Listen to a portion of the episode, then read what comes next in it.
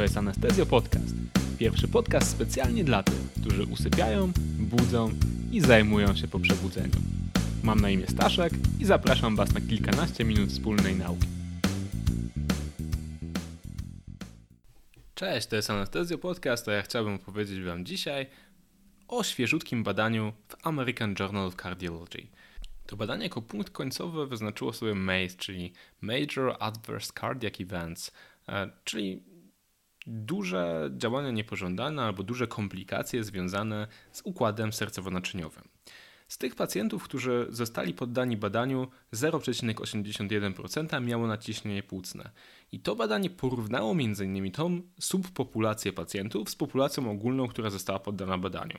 Okazuje się, że to MACE, czyli zawał serca, udar mózgu, nagłą śmierć sercową po operacji, w tej grupie miało 8,3% wszystkich chorych w porównaniu do 2,0 w populacji ogólnej, czyli 4 razy więcej.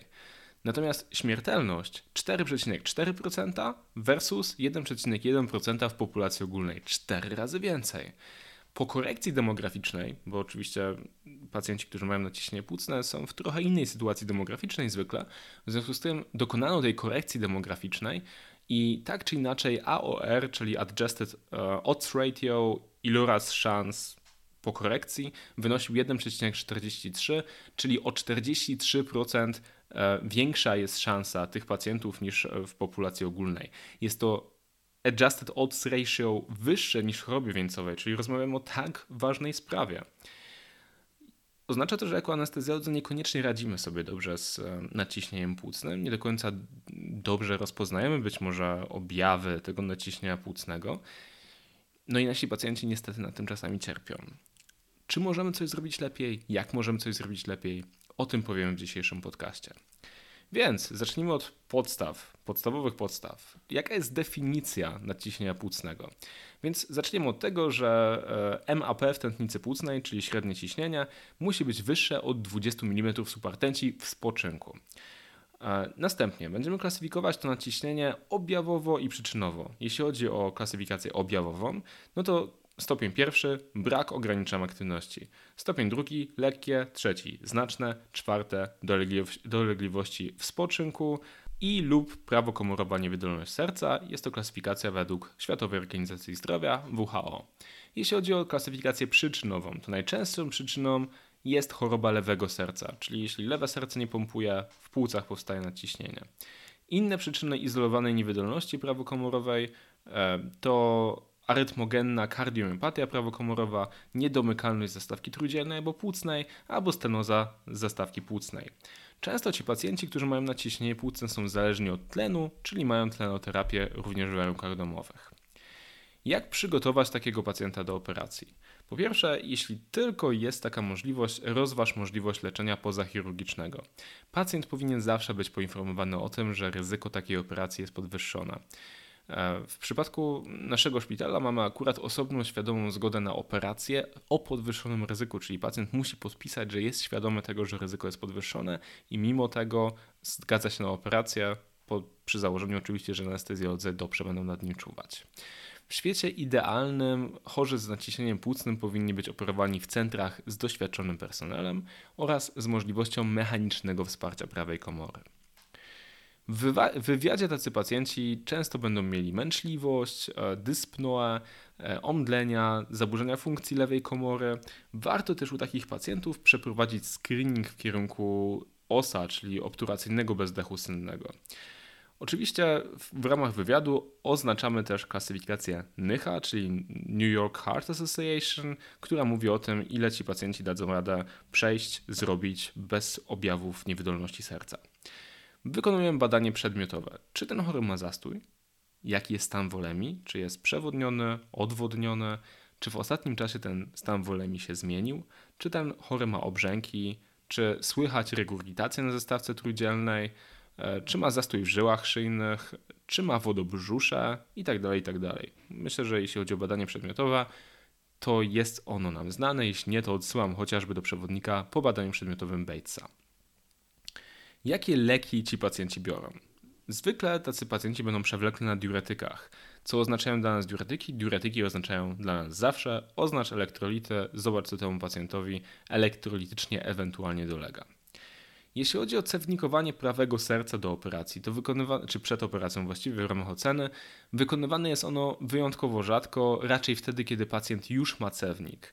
Można wykorzystać oczywiście ten, ten cewnik do zaawansowanego prowadzenia tego pacjenta przed operacją. W wyjątkowych przypadkach u pacjentów ze zdekompensowaną chorobą i w miarę pilną operacją zasadni, zasadnie jest położyć tego pacjenta na oddziale intensywnej terapii do szybkiego wyrównania i oczywiście do monitorowania zaawansowanego, również w zależności od wskazań z monitorowaniem prawego serca, cewnikowaniem prawego serca. Jeśli chodzi o leki, które ten pacjent będzie brał, to większość z nich będzie kontynuowana w okresie okołooperacyjnym bez odstawiania. Oczywiście, jak w prawie wszystkich lekach, jest tutaj zasadniczo pewna niezgodność w stosunku do tego, czy ci pacjenci mają je brać dalej, czy nie. Natomiast nie ma absolutnie żadnych badań, które w większości z tych leków uzasadniałyby odstawienie. Więc jakie leki ci pacjenci mogą brać? Po pierwsze jest grupa leków, które są, grupa, które są lekami celowanymi w naciśnienie płucne. Są one podawane w grupie pierwszej tego przyczynowego naciśnienia płucnego, czyli w naciśnieniu idiopatycznym, dziedzicznym, związanym z lekami albo toksynami, albo też infekcjami. Wśród tych leków wyróżniamy agonistów szlaku prostacykliny, antagonistów receptorów endotelinowych, e, PDE5i, czyli inhibitory fosfodiesterazy 5, Mając takiego pacjenta, dobrze zapoznaj się z lekami. Gdy ten pacjent przyjmuje je doustnie, zwykle krótkie odstawienie jest dobrze tolerowane. Jednak pacjenci, którzy mają leczenie parenteralne, mogą się zdekompensować przy odstawieniu leku nawet na krótką chwilę. Więc generalnie dobrze zapoznaj się z tym, co pacjent ma do powiedzenia, e, z jego planem leczenia e, i z tym, jak często może przyjmować, musi przyjmować leki i jakie objawy ewentualnie e, wywołuje ich odstawienie. Dalej, mamy leki czy grupę leków związanych z niewydolnością serca. Do tej grupy należą beta-blokery, ACI, czyli inhibitory konwertazy angiotensyny, ARB, czyli recept blokery receptorów angiotensynowych, Generalnie te leki można kontynuować. Ewentualnie możliwa jest też przerwa w dzień operacji. Wtedy, kiedy spodziewamy się przesunięć płynów, niektórzy klinicyści odstawiają je także po to, żeby unikać hipotensji po indukcji znieczulenia ogólnego. Jeśli chodzi o tą grupę, to generalnie wydaje mi się, że kontrowersje są w ogóle największe. Diuretyki. Generalnie decyzje w sprawie diuretyków podejmujemy na podstawie oceny stanu wolemi pacjenta, czyli jeśli ten pacjent jest przewodniony, to czy jest sens odstawiać mu diuretyk w dzień operacji rano? Mam wątpliwości. Jeśli pacjent jest odwodniony, to takiemu pacjentowi w dzień operacji raczej diuretyku bym nie podawał. Jeśli chodzi o leczenie przeciwkrzepliwe, które ci pacjenci też często e, otrzymują, na przykład, na przykład po to, by leczyć przewlekłe zakrzepowo-zatorowe naciśnienie płucne. Musi być ono prowadzone w sposób zależny od pacjenta, stosowanego leku i operacji. Najlepiej, żebyśmy ustalili to wspólnie z chirurgami i o ile to możliwe z tym lekarzem, który na co dzień tego pacjenta prowadzi. Jeśli chodzi o stan wolemii, to pacjenci z naciśnieniem płucnym mają słabą tolerancję na niski preload oraz na niski overload, czyli za, zarówno za dużo płynów, jak i zbyt duże ciśnienie na wyjściu, to, jest, to są rzeczy, które tych, tym pacjentom będą bardzo szkodzić. Okienko jest w tym wypadku bardzo wąskie. W czasie operacji zalecane, zalecane jest więc monitorowanie inwazyjne, czyli zakładamy takiemu pacjentowi cewnik centralny, może on być nam potrzebny. W różnych sytuacjach możemy założyć też e, cewnik do tętnicy płucnej, możemy założyć przez przełykową echokardiografię. Anatomicznie prawa komora przystosowana jest do wyrzucania dużej objętości w niskie ciśnienie. Mała zmiana tego, tego ciśnienia płucnego, ciśnienia w tętnicy płucnej może dawać więc duży spadek e, rzutu prawej komory, bo okazuje się, że ta prawa komora nie jest w stanie wyrzucić tej dużej objętości, bo ciśnienie jest za wysokie. Więc hiperwolemia w tej prawej komorze będzie powodować przesunięcie przegrody e, międzykomorowej w stronę lewą. Przesunięcie przegrody uciska oczywiście lewą komorę, w związku z tym mniej krwi zmieści się w, lewe, zmieści się w lewej komorze. Jaki jest tego efekt? Efektem jest spadek CO. E, no i hipowolemia oczywiście będzie powodowała niski rzut prawej komory. To rozumie się całą przed się. Jeśli nie napełnimy prawej komory, no to ona nie będzie miała czym wyrzucać. Jeśli chodzi o kontrolę zaostrzeń. W niektórych przypadkach kardiolodzy albo pulmonolodzy wdrażają u takich pacjentów nowe albo dodatkowe leczenie. Jeśli ci chorzy mają często hipo, hipoksemię, może być to zalecana terapia tlenem. Jeśli mają różne choroby płuc, to można leczyć ich zaostrzenia. Jeśli mają e, zespół obturacyjnego bezdechu sennego, to można leczyć je CPAP-em. E, jeśli mogą, to powinni oni zmodyfikować styl życia po to, żeby ich objawy nie były aż tak nasilone. W rzadkich przypadkach przed operacją możliwe jest także mechaniczne wsparcie krążenia poprzez e, IABP albo ECMO. Jeśli pacjent z prawokomorową niewydolnością serca, z nadciśnieniem płucnym ma rozrusznik albo ma wszczepiony defibrylator, a często mają, to jeśli jeszcze tego nie potrafisz, naucz się z nimi zaprzyjaźniać. Sprawdź, co robi magnes w poszczególnych typach, e, zastanów się nad ewentualnym reprogramowaniem. Do tego wszystkiego są wskazania indywidualne we współpracy, we współpracy z kardiologami, dlatego też warto zapoznać się z dokumentacją, którą pacjent ma z ostatniej wizyty kardiologicznej w związku z jego rozrusznikiem. No i co jest bardzo ważne, ważne jest to, żeby sedując takiego pacjenta, żeby być naprawdę uważnym, ponieważ hipoksemia albo hiperkarbia, oba z nich, w takim e, mechanizmie, który nazywa się HPV, czyli Hypoxic Pulmonary Vasoconstriction, mogą powodować e, zwężenie tętnic w obszarach słabiej upowietrznionych, w obszarach słabiej utlenowanych, co z kolei będzie ostro zwiększało PVR, czyli, czyli oporu, opór naczyniowy w tętnicy płucnej, czy w krążeniu płucnym. I to może powodować oczywiście zaostrzenie choroby, a to zaostrzenie może być nawet śmiertelne. Czyli hipoksja albo hiperkarbia, albo oba naraz powodują zwężenie tętnic, a zwężenie tętnic powoduje zaostrzenie choroby. Więc unikamy tego jak ognia. To jest też ważne przy, pewnie powiemy sobie o tym jeszcze za chwilę, ale pamiętajcie o tym, że wyprowadzając pacjenta ze znieczulenia, wielu anestezjologów stosuje przedłużoną fazę bezdechu i w tym wypadku po tej przedłużonej fazie bezdechu może okazać się, że pacjent będzie bardzo niezadowolony i nie będzie chciał e, nam się poprawić. Dlatego uważajmy na to i raczej takie przejście z, z nieoddechu do oddechu nie będzie przejściem w miarę, w miarę łagodnym. I teraz zastanówmy się sam, nad samym okresem okołooperacyjnym, czyli operacji, opieki pooperacyjnej. Jeśli chodzi o ogólne uwagi, to warto zastanowić się nad tym, nad tym, jaki będzie cel naszego postępowania anestezjologicznego.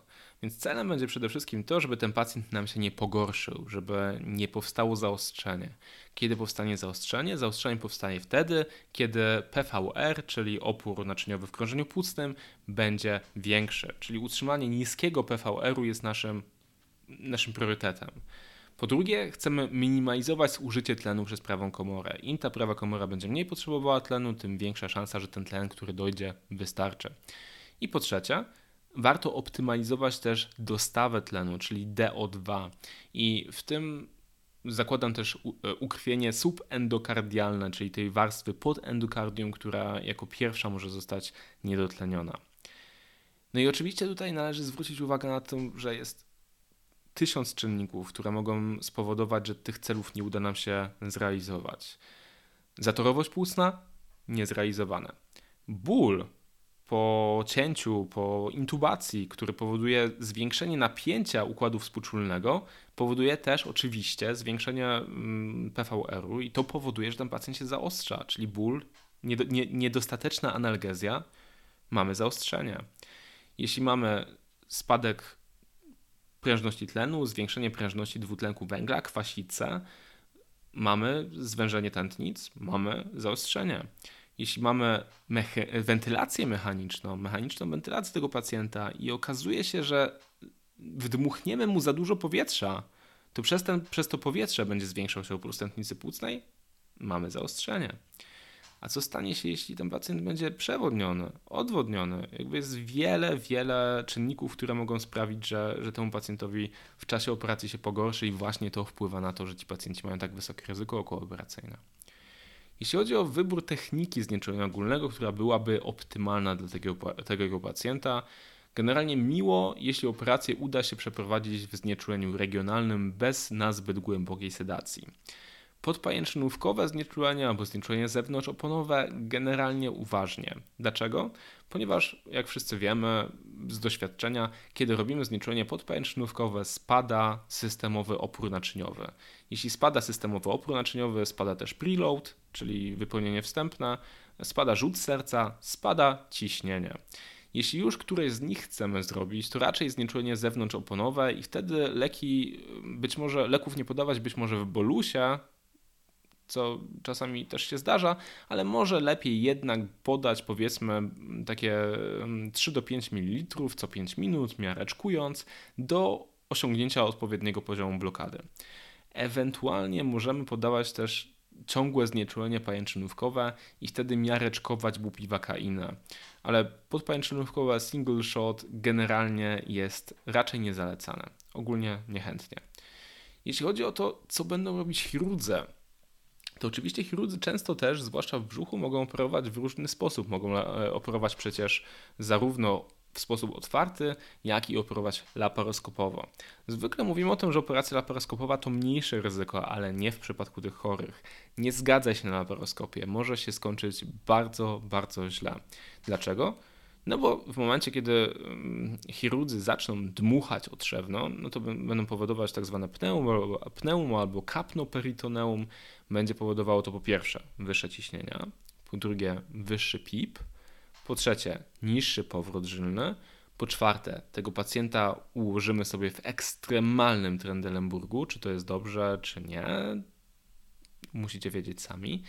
Ryzyko hipoksji jest wyższe, a jeśli hipoksia, to mówiliśmy.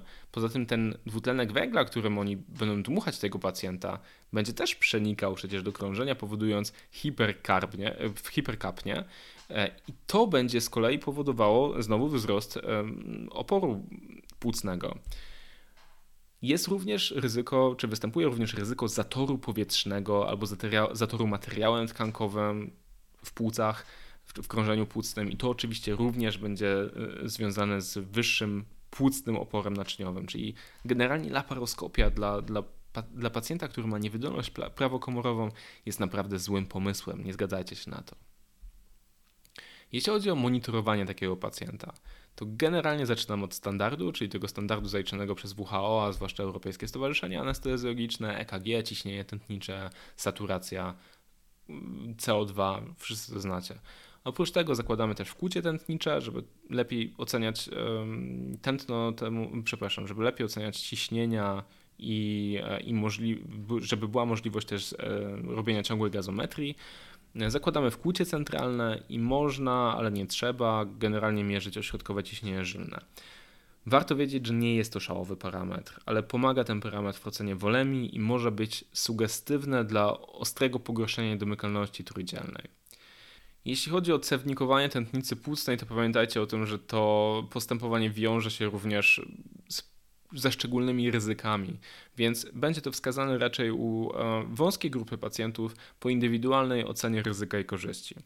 Jeśli chodzi o przezprzełykową echokardiografię, to może być ona stosowana rutynowo, czyli do monitorowania pacjenta, ale może być stosowana też ratunkowo, wtedy kiedy pacjentowi gorzej się powodzi i chcemy zobaczyć, o co chodzi.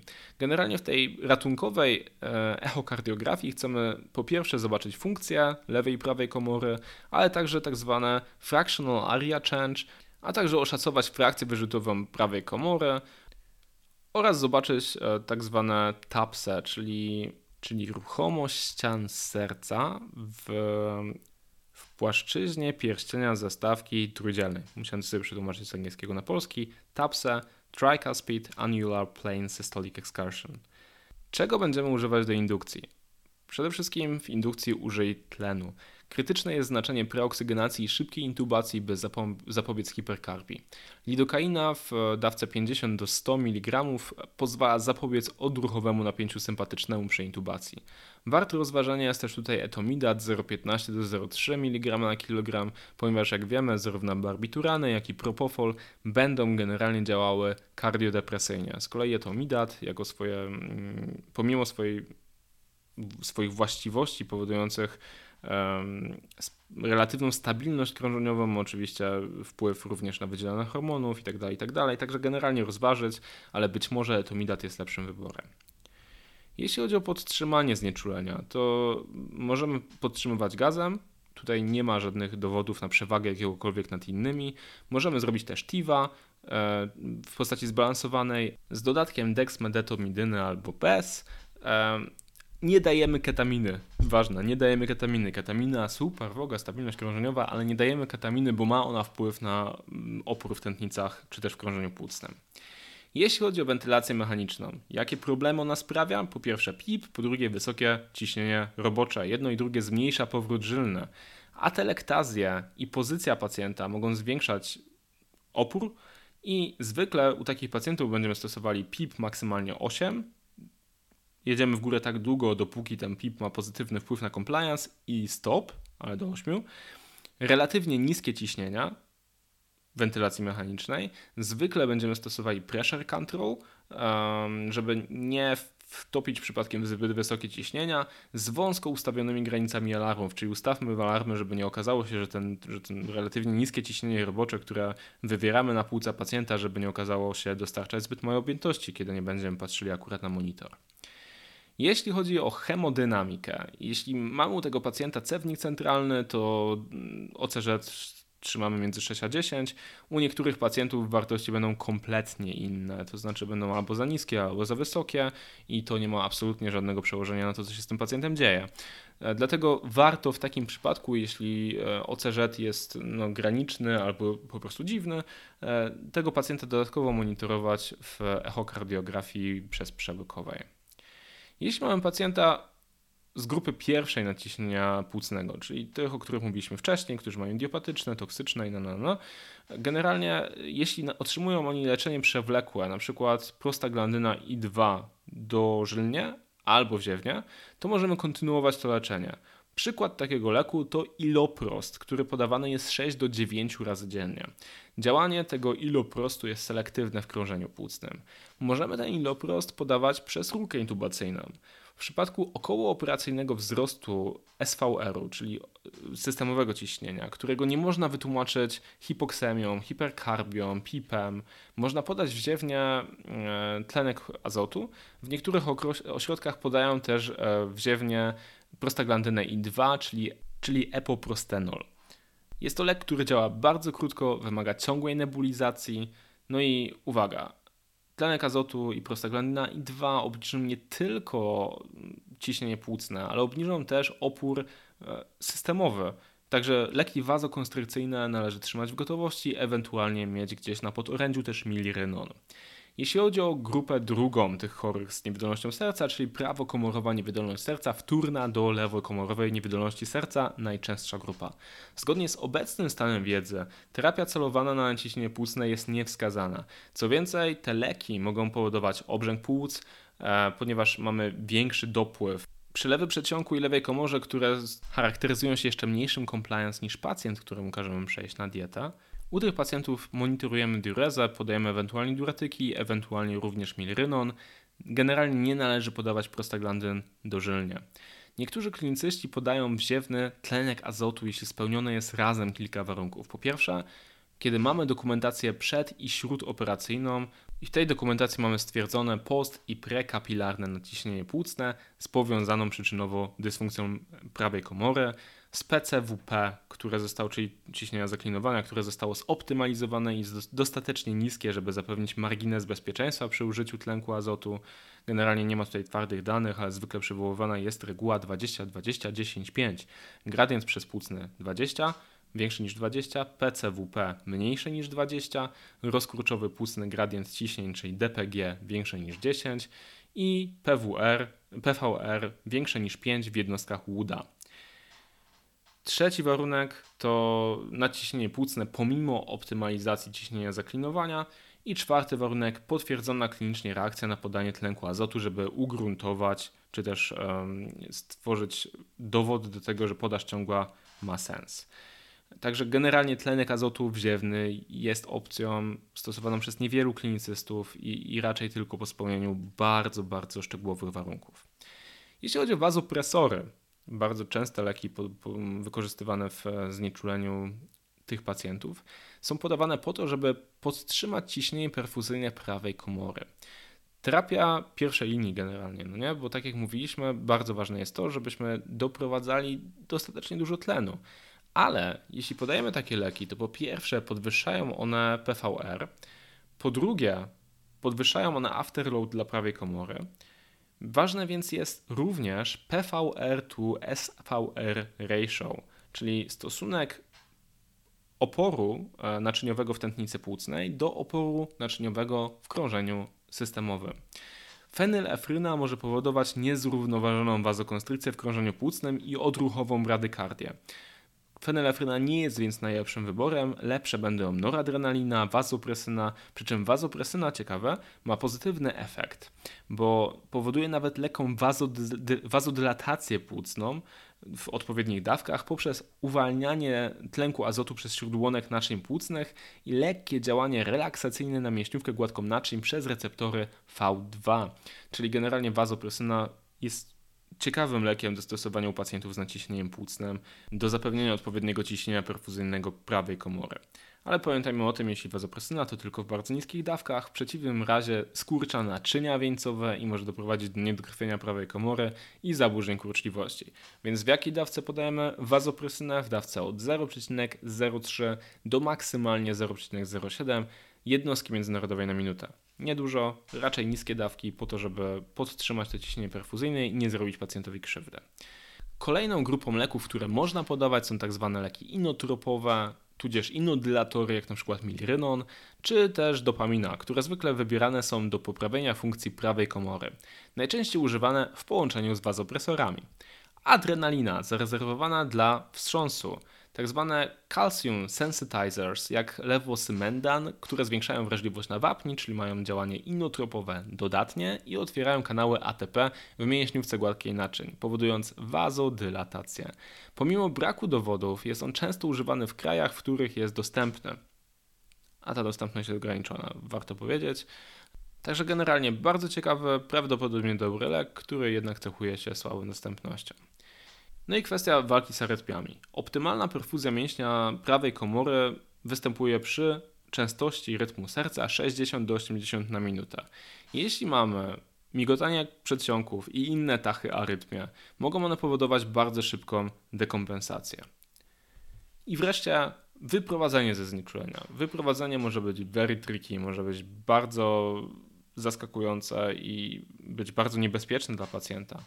Trzeba po pierwsze zapewnić właściwą wymianę gazową, po drugie brak pobudzenia współczulnego, bo jedno i drugie powoduje ogromne ryzyko dekompensacji. Więc niezbędne jest dobre leczenie bólu i znowu leczmy ból, ale bez ryzyka sedacji. Trudne. Trudne, tak jak całe znieczulenie tych pacjentów. Tak jak mówiłem, znieczulenie chorych z nadciśnieniem płucnym i z niewydolnością prawokomorową serca jest zasadniczo znieczuleniem, które jest powiązane z dużym ryzykiem powikłań. Teoretycznie nawet 4 razy więcej niż w pozostałej populacji pacjentów, ale praktycznie, tak jak mówiliśmy, odds ratio, które zostały dostosowane do danej grupy demograficznej, to było 1,43, czyli tacy pacjenci z dużo większym prawdopodobieństwem mogą mieć duże problemy po zakończeniu operacji, a nawet w czasie operacji. Dlatego bardzo ważne jest to, żeby tych pacjentów optymalnie przygotować, żeby nie ignorować ich dolegliwości, żeby nie myśleć, że jakoś się uda, bo tutaj każdy krok, który zrobimy dla bezpieczeństwa tych pacjentów, jest krokiem, który jest krokiem w dobrą stronę. Więc e, pamiętajcie o tym, żeby mieć naciągnięte odpowiednie leki, żeby zapewnić rozszerzone monitorowanie, żeby może wkłucie dotętnicze założyć przed wprowadzeniem do znieczulenia w znieczuleniu miejscowym, a nie dopiero po tym wprowadzeniu. Myślę, a właściwie jestem przekonany, że mając wiedzę na temat patofizjologii tej choroby, ale też wiedzę na temat tego, czego ci chorzy potencjalnie mogą potrzebować i jak to monitorować, możemy sprawdzić, że te odds ratio wcale nie będą wynosiły 1,43, a być może trochę mniej. Także życzę Wam dużo powodzenia w pracy z tymi trudnymi pacjentami i mam nadzieję, że znieczulenia, które będziecie prowadzić, będą znieczuleniami bezpiecznymi. Tymczasem dziękuję Wam za wysłuchanie dzisiejszego podcastu. To był Anestezjo Podcast w temacie naciśnienia płucnego niewydolności prawokomorowej. Jeszcze raz dziękuję wszystkim, którzy decydują się wspierać Anestezjo Podcast. Jeśli uważasz, że robimy dobrą robotę i chciałbyś przyłożyć do tego swoją rękę, pamiętaj o tym, że można wesprzeć nas wchodząc na stronę www.anestezjopodcast.pl. Tam znajdziesz po prawej stronie odnośnik do Patronite. Nawet jeśli to będzie tylko 3 zł, ma to dla nas ogromnie duże znaczenie. Dzięki każdej trójce możemy rozwijać nasz podcast, więc e, trzymamy kciuki. I jeszcze raz wszyscy, wszystkim Wam, którzy już nas wspieracie, dziękuję z całego serca. To dla mnie ogromnie ważne. Tymczasem życzę Wam dobrego tygodnia, miłych dyżurów i słyszymy się za dwa tygodnie.